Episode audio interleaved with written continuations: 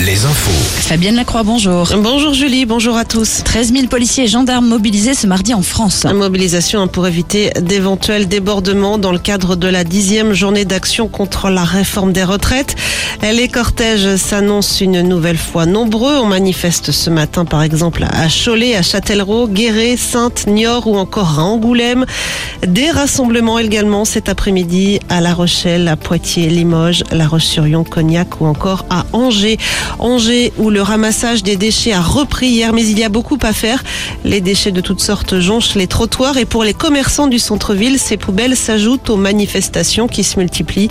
Le cri d'alarme de Laurie Colin-Tesser, présidente de l'association des vitrines d'Angers. C'est devant nos commerces, il y a des rats et puis euh, il y a du jus qui sort des poubelles, donc c'est repoussant en fait. Déjà en plus du reste hein, pour la, la, clientèle, ça se surajoute, on va dire, avec les des, des, des, manifestations qui sont euh, intempestives comme ça, on peut pas du tout euh, anticiper. Et puis c'est surtout que de toute façon, quand il y a des manifestations, c'est ceinturé, la, la, la, ville est fermée. Puis quand ça se répète, parce que c'est pas euh, c'est pas d'aujourd'hui qu'on ne peut pas pénétrer dans le centre-ville, ça date des gilets jaunes. Donc là, les gens ont pris d'autres habitudes. Ils ont pris l'habitude de moins venir en ville, voire pas du tout.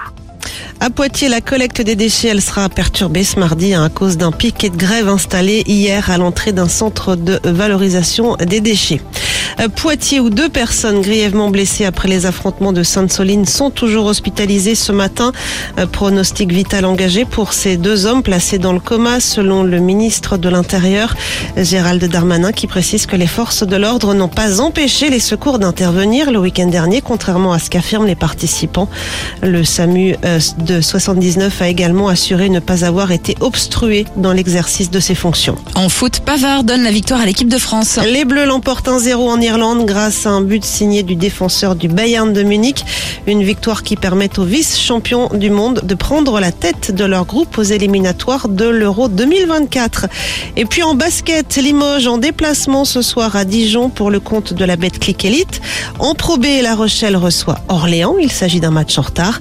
Et puis en National 1, toujours en basket, Poitiers accueille Orchy et Chaland affrontent Lyon. Très belle journée sur. Alouette.